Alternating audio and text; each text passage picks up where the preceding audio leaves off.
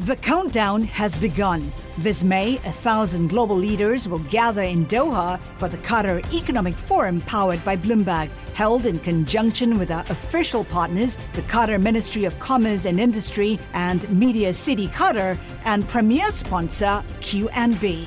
Join heads of state, influential ministers, and leading CEOs to make new connections and gain unique insights. Learn more at QatarEconomicForum.com.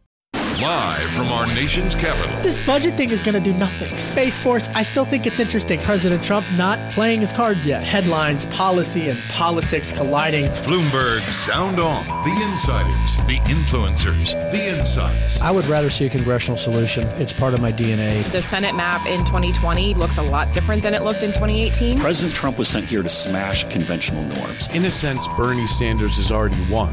This is Bloomberg Sound On with Kevin On Bloomberg 99.1 and 105.7 FM HD2. No witnesses, but still no end in sight. That's the lead tonight, folks. The Republicans have successfully been able to block the introduction of new evidence and witnesses in the impeachment trial. That said, it's likely going to have this trial not have an acquittal vote until next week. I'm going to give you the latest. I was up on Capitol Hill all day talking to sources. I'll tell you what they're saying up there, both sides of the aisle, and the coronavirus. The U.S. is now going to quarantine any Americans returning from where the area in China where the coronavirus was. So I'll we'll, we'll talk about that as well. Fresh market reaction off of that coronavirus news. Really, that's moving the markets, not impeachment.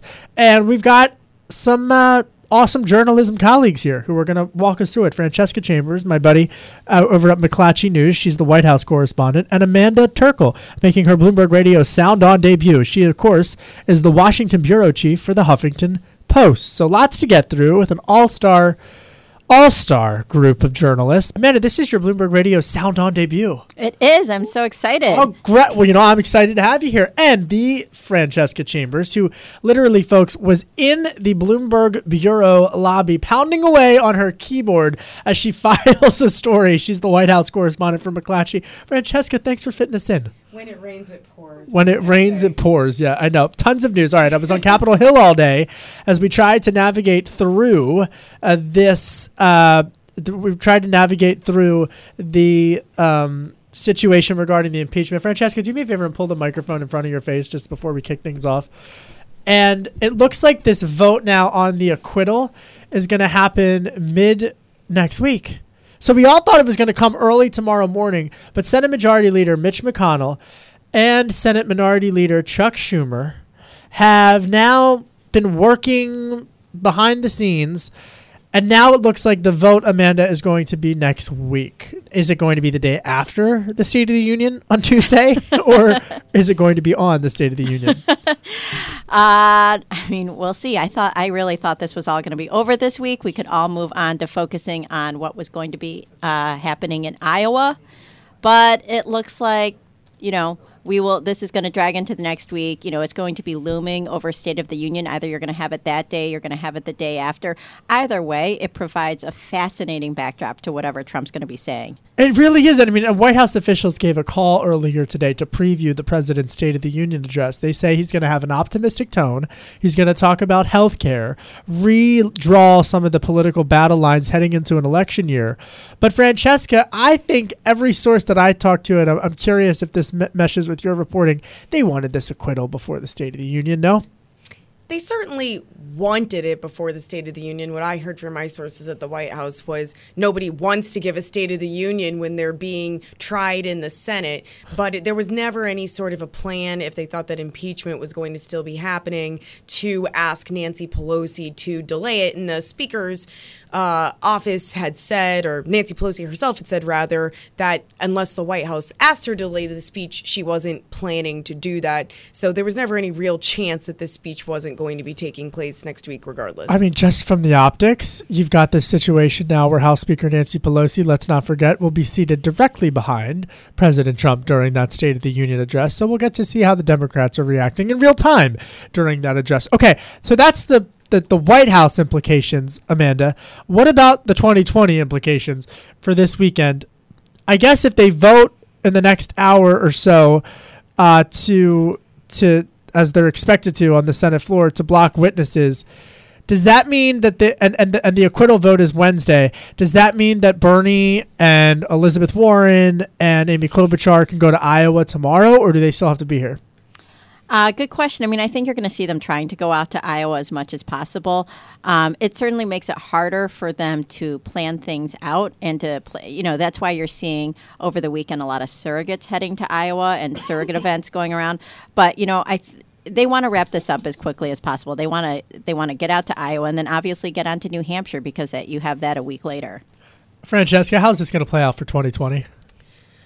Oh man, Don't sound so down. Listen, I'm uh, packing tonight so I can go to Iowa tomorrow. I'm an optimist. I'm excited. I have good energy. You're over here bringing me like down a couple notches. Come on, Francesca. no, it's just, but it's been an incredibly long week, and for Yeah, and that's for- an understatement. and for them and right and you're just as you're noting for yourself a lot of reporters in washington too this is this is like the never ending week right like everyone's gonna head to iowa over the weekend what weekend that's not a weekend That's not it's a just gonna be rolling And that's nothing against Iowa. You know, I always say no, Iowa's no, no. great this time of year. The people, the, the burgers, weather, the right. weather. I mean, I'm excited. You know, get me a zombie burger. that We'll was a sigh on the never ending week but yes love some zombie zombie burger love some Raygun. when are you going to Iowa, Francesca? oh i don't think i'll be going to iowa unfortunately Well, I thought man. I was struck by this. I was talking with my friend and colleague Jennifer Jacobs about this. Just the clout of folks who are over there from the administration. You know, I mean, just uh, uh, cabinet level officials, former cabinet level officials, top surrogates. They are flooding the zone, to use a football term, Francesca. Are they not? Oh, absolutely. It's a very, very long list of, as you mentioned, but it's also people who are close to the administration, Right. as I would put it. There's some there's some lawmakers too that have, by the way, they have no tie to Iowa whatsoever. They're just supporters of the president, but they're also leaders of what I would call conservative organizations who will also be in the state for him, just showing a really big, uh, showing a really big force. So it's funny again for all of us who have to stay here because of the state of the union being on Tuesday. Right. Apparently, everyone I cover will be in Iowa. Maybe I should have just went to Iowa. Kevin. Come to Iowa. My, my bags aren't, aren't technically packed. I've got some room. I'll climb on in. All right, cool. and then Amanda, what in terms of the 2020 front though? I mean, the big story we're going to cover this coming up as well, but Bernie really seems to be rising. Yes, Bernie is doing incredibly well in Iowa, and I mean it's really going to hinge on a lot of it's going to hinge on the age of the electorate. Uh, you know, Bernie and Biden are looking like the two front runners right now, uh, if polls are correct, and you have Bernie who has this huge support from younger voters, from communities of color, and he is banking on a lot of people coming out who aren't usually involved in the political process, who maybe haven't canvassed before. I was in Iowa about a week or two ago, and they had a canvassing, uh, a, a caucus training for uh, sort of communities of color. There was also a soccer tournament, so they were trying to reach totally new people Wow. from the Latino community, from the Nepalese community, from the Bosnian community.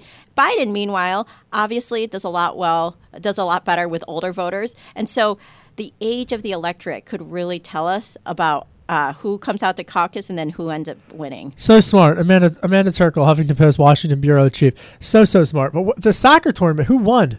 but for real, like, what did they do? Did it you was have really to? hard to keep up with it. It was they were doing like short games. They were small teams, and one person, one team would get eliminated, and another one. I could not keep up. I know. I, I, honestly. Oh, I Amanda, you could keep up. I couldn't keep up. I'm not a soccer person. Oh, see, I am. Put me in, coach. I'm ready to go. And they did it smartly. They did the caucus training first, then the soccer. All right, inter- yeah, interesting. Because you know, you could be some tough, lo- sore losers or some cocky winners. You know, you never know. Coming up, panel stays. We're going to talk coronavirus. The seventh U.S. coronavirus case has now been confirmed by the CDC. I'm Kevin Cirilli. You're listening to Bloomberg 99.1.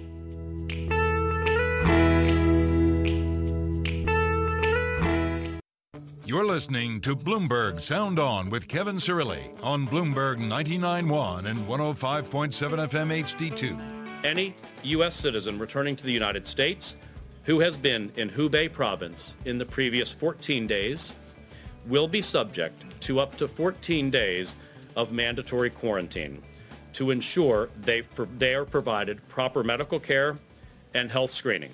That was Secretary Alex Azar speaking earlier today about the situation as it relates to the quarantine virus. He, of course, is the Secretary of Health and Human Services, and now saying that you will be quarantined if you have coronavirus. My name is Kevin Cirilli. I'm the chief Washington correspondent for Bloomberg Television and Bloomberg Radio. Amanda Terkel's here, Huffington Post Washington bureau chief, and Francesca Chambers, White House correspondent for McClatchy News. Amanda, I, I spoke about this briefly when I interviewed earlier this week Jared Kushner, and he said that the administration is very much carefully watching over this situation I, I think that when you look at it from a market perspective, Amanda, the markets haven't blinked at all on the issue of impeachment, but they have been moving off of volatility worldwide based upon the coronavirus.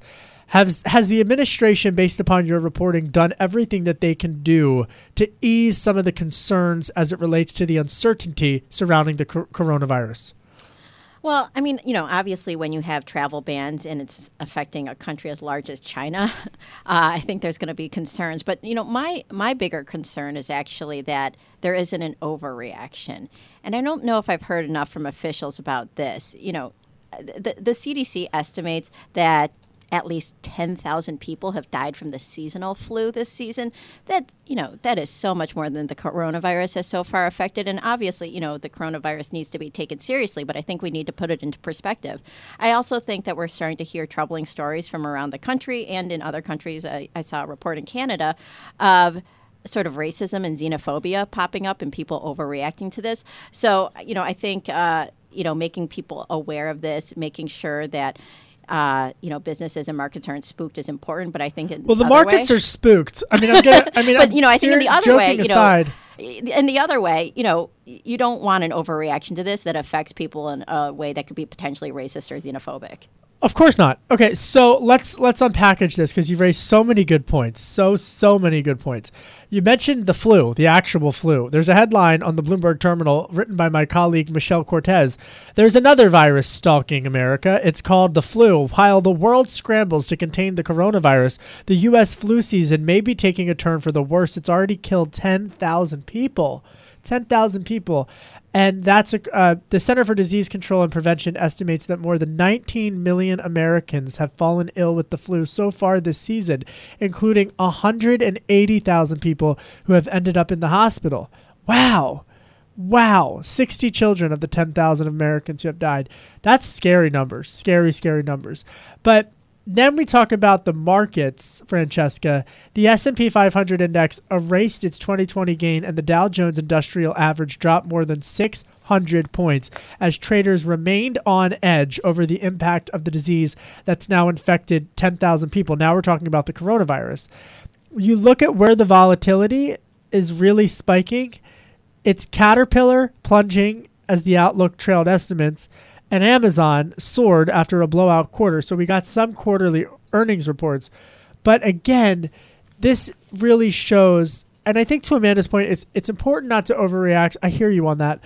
But it's also important to note just the glaring volatility that this shows and the concern from businesses worldwide that something like this that is so uncontrollable from popping up really could inject volatility into global commerce.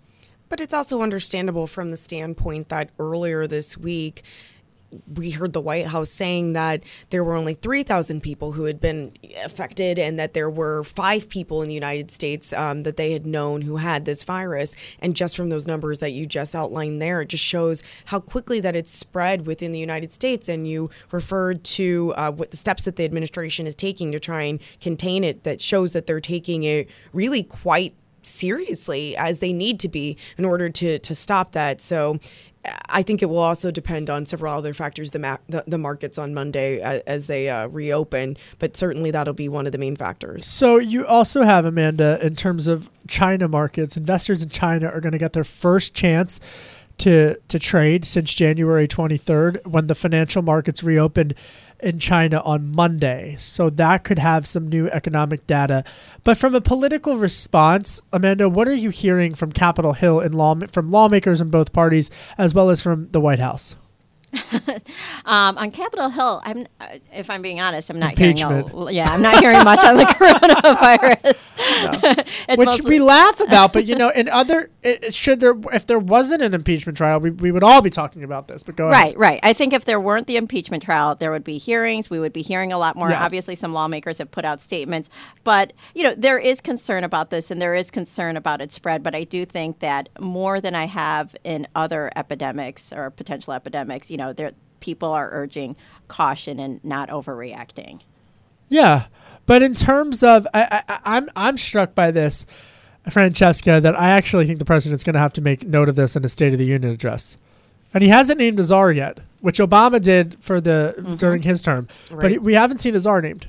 That's a Maybe we right. should have a flu czar. Now that I'm, I'm still back on the flu, ten thousand deaths. That's that's It's staggering. crazy. When I heard that number, I couldn't believe it was so I- many. I- neither can I. I mean, I you know you hear these stories, you read about them in the local papers about.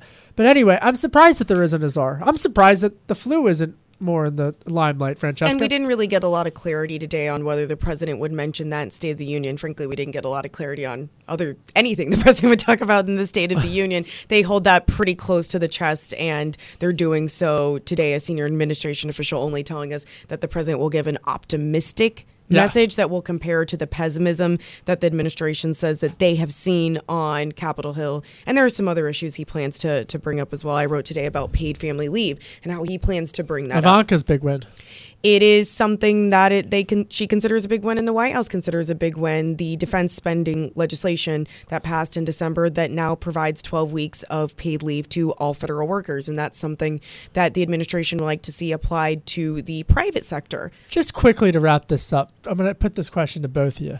We're going to get a czar or no? the silence is deafening. You're asking me to predict what President Trump is going right, to do. point I taken. uh, what do you think, Amanda? uh, I'm gonna. I'll go with no. I'm going to go with yes. I think event, and I think it might actually be a flu czar. And I, I, I, I, if if there is something, if if the coronavirus becomes a bigger thing, yes, because there's so much attention. Clearly, the it. administration is taking it seriously Right. in that we had an on-camera briefing at the White House today to talk about this. Plus, he pays attention to the stock market, and I'm telling you, That's right. The volatility in the markets over this is truthfully, truthfully significant. Coming up, more policy and politics. I'm Kevin Cirilli. You're listening to Bloomberg 99.1. The countdown has begun. From May 14th to 16th, a thousand global leaders will gather in Doha for the Qatar Economic Forum powered by Bloomberg. Join heads of state, influential ministers, and leading CEOs to make new connections, gain unique insights, and uncover valuable opportunities in one of the world's most rapidly rising regions. Request your invite for this exclusive event at QatarEconomicForum.com. You're listening to Bloomberg Sound On with Kevin Cirilli on Bloomberg 99.1 and 105.7 FM HD2. Mat Kearney, I'm telling you, is one of the most underrated musical artists of the millennium. Of the millennium. I'm Kevin Cirilli, Chief Washington Correspondent for Bloomberg Television and Bloomberg Radio. Francesca Chambers agrees with me. She's the White House correspondent for McClatchy. Do you think he's the most underrated musical artist of the millennium? No comment. Do you know who he is? No, I'm sorry. Amanda, no one knows who he is. I have Amanda, never. I have no Amanda idea. Terkel, Huffington Post, Washington bureau chief. I gotta say that I always check HuffPo and Drudge Report, but like throughout the day to see. I'm like, what are they leading with? I love that banner. So what's the HuffPo banner right now, Amanda? I don't know. Re- I I'm guess in it's this radio impeachment. interview. All right, appreciate it. Hey, I appreciate the honesty. Let's. It's it it it is about John Bolton. Oh, I love the splash. It's so great. What does it say? It says new Bolton bomb drops as GOP boxes him out. Oh, what's the bomb? It's the it's the new book revelation that uh, Donald Trump was trying to get John Bolton to join his pressure campaign against Ukraine earlier than everyone thought. Wow. More revelations from Bolton's book, but he will not be going before the Senate. No, he's not like. going to be testifying. he is not going to be testifying, but we still don't know when that trial is going to happen. Super Bowl plans, ladies, where are you watching it? I'll be watching it from home, but I'll definitely be watching this year because the Kansas City Chiefs are playing. I'm not. is- I, I don't want Andy Reid to win. it's my hometown team. Oh, Francesca, I've I'm gotta- sorry. So I've got to root for the Chiefs. I also have a big bet going on this game. With I don't know if you want to say this on air. I do because you have to understand. So McClatchy, where I work, we we own the Sacramento Bee. Oh, We own the Kansas City Star. Oh. And we also own the Miami Herald. wow. So we have the trifecta of the Super Bowl. so we That's have a number of bets going in the office, and I have a lot riding on the Chiefs win right now. what do you have riding? Boulevard Beer. Okay. It's ba- Boulevard is based in Kansas City, so that's what I'll owe if I lose. But I I, just will don't get like- California wine if I win. I just don't like. Uh, I just don't like Andy Reid because he couldn't win a Super Bowl with the Philadelphia Eagles. So I'm rooting for the Niners. And now, headline crossing the Bloomberg terminal as we speak. Senate Majority Leader Mitch McConnell says the Senate will now vote on a motion for witnesses. We're going to track that, uh, but obviously, uh, we also are getting another headline. Uh, the Ukraine ambassador for the United States, Marie Yovanovitch, she plans to retire from the State Department effective today. Wow. Okay, so some developments that we're going to be tracking. Once we get the vote tally from the Senate floor, I'm going to bring that to you in real time. But again, we're anticipating that there will not be enough votes for witnesses. Uh, let's talk 2020. Let's just stay with this, Amanda, and dive into the who needs to perform well.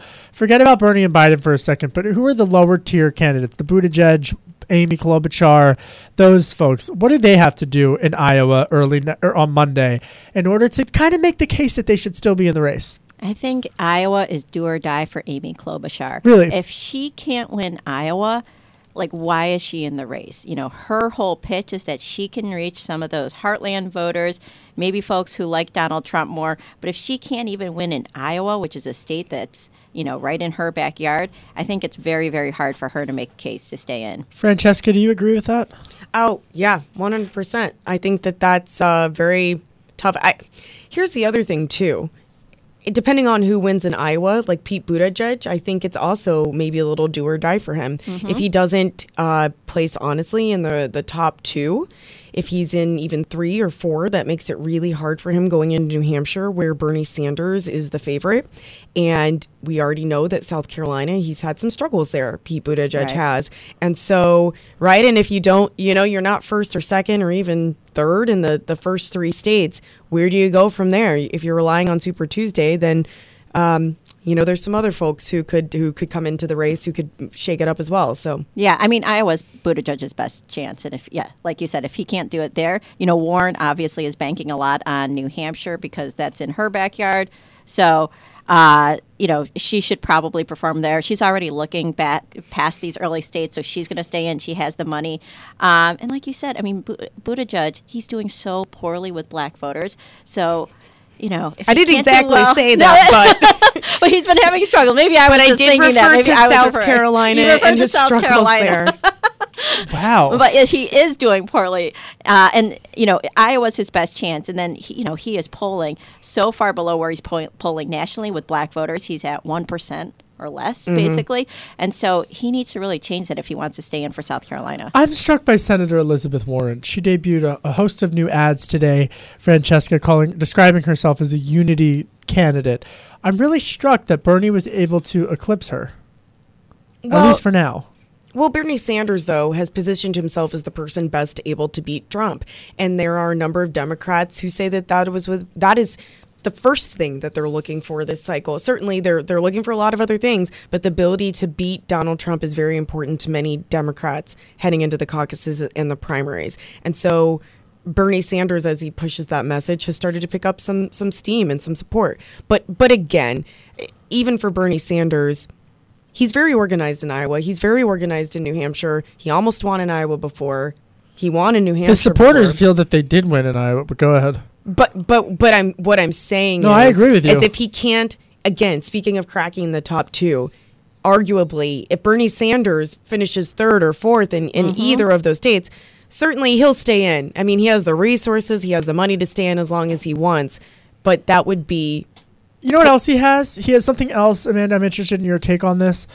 He has something else. He has the infrastructure and the experience of having navigated through a Democratic primary before. Right. I mean, he's leading a movement. He's really Yeah. the only candidate in the race right now, you know, on the Democratic side who can say that, and that that matters. Like he has die-hard supporters, and But can we can we unpackage that? Let me let me just leading a movement. It's one thing to say it. It's another thing to actually have the infrastructure to do Mm-hmm. it.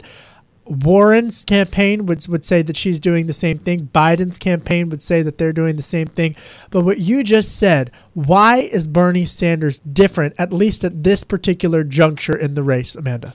I think what you would have Bernie people say is that he's bringing people into the process who would not be there except for Bernie Sanders. So Cardi B, Bernie, Ariana Grande. So if Bernie The is not the nominee, many of those people they might not vote for the eventual Democratic nominee. They might not vote in the general election. Um, and I think that worries a lot of Democrats too. Of if Bernie doesn't get it, what is he going to do to make sure all his supporters support whoever it is? If it's Joe But Biden, Kevin, to your point, and perhaps making it artfully before, he does have the infrastructure and the resources. Yeah. So what I was saying is that if he doesn't finish in the top two in Iowa, or Oh. New, in Iowa or New Hampshire, that that's a really, really bad look for him. It's because he has no excuse. It's the Yes, he has very high expectations. You know, it's the There's way. no excuse. Let me ask you about this, Francesca Chambers, White House correspondent for McClatchy News.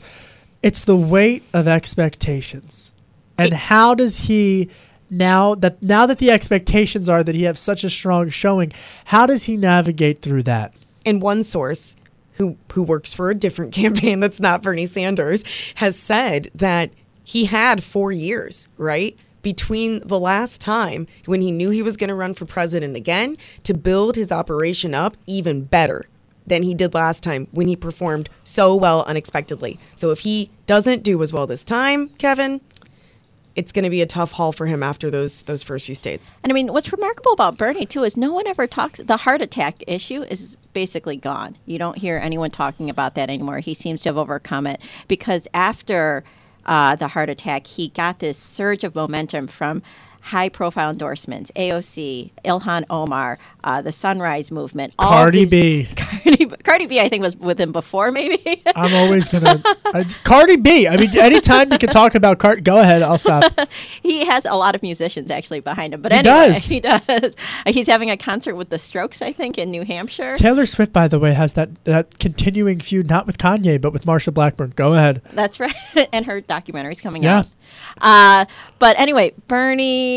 Oh, anyway, he has really sort of coal, in the movement, the progressive movement, to coalesce around him. All right, breaking news red headline crossing the Bloomberg terminal. The Senate Republicans have blocked calling new witnesses in the Trump trial. Again, the Republicans in the Senate now have enough votes to block calling witnesses in the Senate impeachment trial. That would set up an acquittal vote sometime over the next four to five days, as early as in the next 12 hours, as late as what we're gathering from my reporting. Wednesday, the day after the State of the Union address. Much more politics and policy and analysis with Amanda Terkel of the Huffington Post and Francesca Chambers of McClatchy News. I'm Kevin Cirilli, Chief Washington Correspondent for Bloomberg Television and Radio. You're listening to Bloomberg 99.1. You're listening to Bloomberg Sound On with Kevin Cirilli on Bloomberg 99.1 and 105.7 FM HD2. I'm Kevin Cirilli, Chief Washington Correspondent for Bloomberg Television and Bloomberg Radio. My panelists are Francesca Chambers, White House Correspondent for McClatchy, who just told me, "Oh, I want to talk about this thing, but I haven't published it yet because she's always firing out scoops." Francesca, so now I'm like, when is when are you going to file that story so I can know what you what you beat me on? I know it's going to be really exciting. I've got some good stuff dropping on Monday and Tuesday, but don't worry, I, I actually do have something else I want to talk All right, about great. right well, we can talk about it in a little bit. Okay, Amanda good. Terkel's here, Huffington Post, Washington bureau chief. Amanda, this is your first time on the program. Thanks so much for for uh, for joining me. And we do this thing now where I ask the panelists for something that's on their radar. I want their quick take for what's on their radar. Their quick take for what's on their radar. So, Francesca, I'm going to start with you. What's your quick take today? okay, it's not a policy thing. Good, But we my can take a quick take- breather. my quick take is this presidential race is going to the dogs. What? I've been waiting all week to use that on the show, by the way. Um, Oh, boy. everyone is talking about their dogs. Now, one candidate has an ad out with a dog. One candidate is campaigning with their dog, like it's my dog's first time in Iowa, and and people are eating it up and they're loving it. It reminds me of Newt Gingrich when he ran. Okay, but he had pets with Newt. Guys. Oh, he loved zoos. He loved zoos. Okay, wait. So Big what are deal. you? I know what you're talking about, but I need you to explain for our loyal listeners what exactly you're talking about. I'm I'm serious, like actual dogs. Who has the dogs? who has the Who dogs? let the dogs out?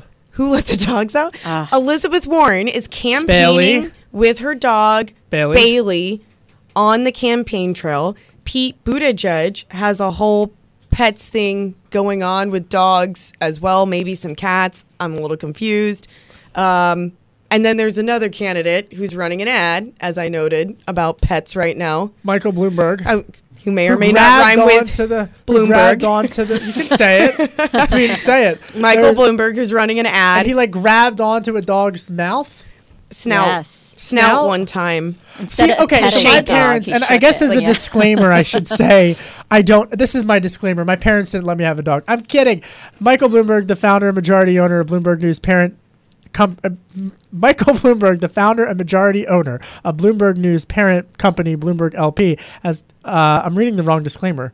Uh, he is the founder and majority owner of Bloomberg LP, the parent company of Bloomberg News, and he's running for president. Okay, that said, my parents didn't let me have a job, Amanda Terkel, and so A dog. a dog, and so they do let me have a job.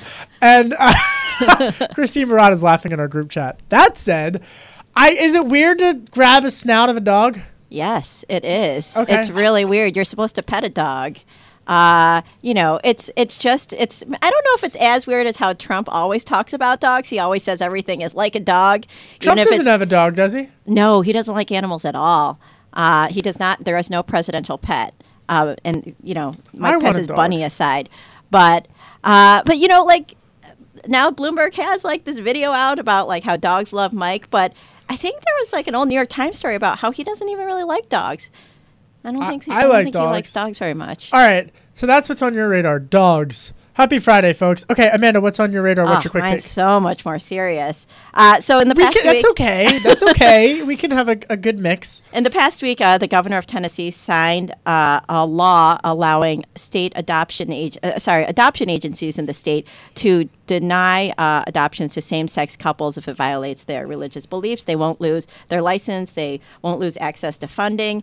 Um, and you know, obviously, there are a lot of folks in the state, uh, LGBT activists, a lot of companies who were opposed to this. So, what does it mean for a, a, a couple who is trying to adopt in, in Tennessee? they would have to go somewhere else. Um, and you know that sounds easy. It's not always easy. That's not like there Doesn't are sound a easy million adoption agencies out there. Um, you know, you could go through a process, and it's you know I am speaking this as someone who was adopted uh, when I was very young, and so you know. Kids need homes. The process for parents is very tough to find a child who's right for them and a child that's available. Um, and so, you know, this comes after the Trump administration also proposed a rule in the fall that would allow these faith-based adoption agencies to deny same-sex couples and not lose federal funding. So, Republican Governor Bill Lee has signed this law into effect. I would imagine that this will end up in the courts. Yeah, I would I would think so. Um, and you know, obviously, um, you know, LGBT groups have pushed for uh, more protections for same-sex couples for quite some time. That you know, a lot of that movement I think has stalled significantly during the Trump administration. All right, so what's on my radar? Brexit. Let's go across the pond, as they say. Reading from the Bloomberg Terminal by Ian Wishart. When the sun goes down on Friday night, British government buildings around Europe will lower the blue and yellow starred flag of the European Union for the final time. A few hours later, on the stroke of midnight in Paris, Berlin, and Brussels, the UK will leave the bloc after 47 years. Wow. So, I mean, what are you hearing from the White House, Francesca, in terms of how they've been communicating with, with Bojo? Well, the president, Boris been- Johnson. the president of the United States, has been communicating with him by phone frequently. I mean, they're always sending out statements about how the two are talking on the phone much more frequently than I would say pretty much any other world leader. They're they're they're they're contacting each other a lot on the phone, and they aren't really telling us all the time what they're talking about. It's it's not just Brexit. These are pretty vague statements. Well, Huawei, I mean, for one, I mean, you've got the situation now, or earlier this week, uh, you've got the, the Brits saying that they're going to do the deal with Huawei as it relates to China. They didn't like, the, the White House didn't like that very much, Francesca. But generally speaking, the White House statements about what happened on these phone calls are pretty vague, and they don't say how long the phone call lasted. We just really don't have any idea. Okay. Amanda? Uh, I mean, I will admit I am not following Brexit as much as everyone else because it's not happening in Iowa or New Hampshire. uh, but I was struck by the European leaders holding hands and singing "Auld Lang Syne." That was so strange. Wait, why? I missed this. I didn't know they were singing. I was. I was. They wait, did. Why did they do that? To say goodbye. Okay. What a weird week in geopolitics. It was really weird. uh, okay, let's just now. Uh, we got a couple minutes left, and let's just catch everybody up to speed. The Mitch McConnell says that the Senate trial is going to be ending in the coming days. This is just within the last 15 minutes. The Senate now has voted to block witnesses along a largely party line vote that they will block witnesses from being able to testify in the Senate impeachment trial. This puts the acquittal process happening sometime with uh, between now and Wednesday. Amanda, any parting thoughts as it relates to the acquittal vote? I've just been struck by how many GOP senators have said, like, look, yeah, sure, it looks like Trump did all this, but it's not impeachable and we shouldn't get rid of him. They're admitting that it's bad what he did, but they're still saying, you know, we don't think he should be thrown out of office. And I've just found those statements pretty remarkable. But see, when I talk to Republicans, and again, and I say this, I'm not trying to debate you. I mean, I'm, I, but when I talk to Republicans, I mean, they have been incredibly frustrated at how Democrats conducted themselves. They've been incredibly frustrated, Francesca Chambers, with Adam Schiff in particular. And so it just seems that even from the get go, this was such an incredibly polarized, polarized uh, uh, situation, for lack of a better word. Yeah, and, and people who are on the president's impeachment team, i.e., those Republican lawmakers in the House of Representatives who weren't arguing on the floor but were on Twitter, their primary role seemed to be going on television and sharing with the American public, like, for lack of a better term, like being the president's spirit animals, so to speak. Right. They're they're just like very frustrated and sharing what what they called was an unfair process and why they believe that, and none of that really came down right specifically to the arguments that were happening on the All floor. right, I want to thank Amanda Terkel. Would you come back on the show? yes, anytime. Appreciate that. Okay, you heard it there first. Huffington Post, Washington Bureau Chief Francesca Chambers, White House correspondent from McClatchy. Would you come back? I was going to say, are you not inviting me? You're always both of you are always welcome. And just to just to put a, an end note on this, 51 to 49 vote uh, of regarding the witnesses. Susan Collins and Mitt Romney were the two folks who voted uh, to have witnesses. Only two, and they needed four. It's Susan Collins and Mitt Romney. Uh, Uh, watch the Super Bowl on Sunday, everybody, and go 49ers. All right. And what else did I want to say? Thank you for listening. I'm Kevin Cirilli. See you in Iowa. You're listening to Bloomberg 99.1. The countdown has begun. From May 14th to 16th, a thousand global leaders will gather in Doha for the Qatar Economic Forum powered by Bloomberg.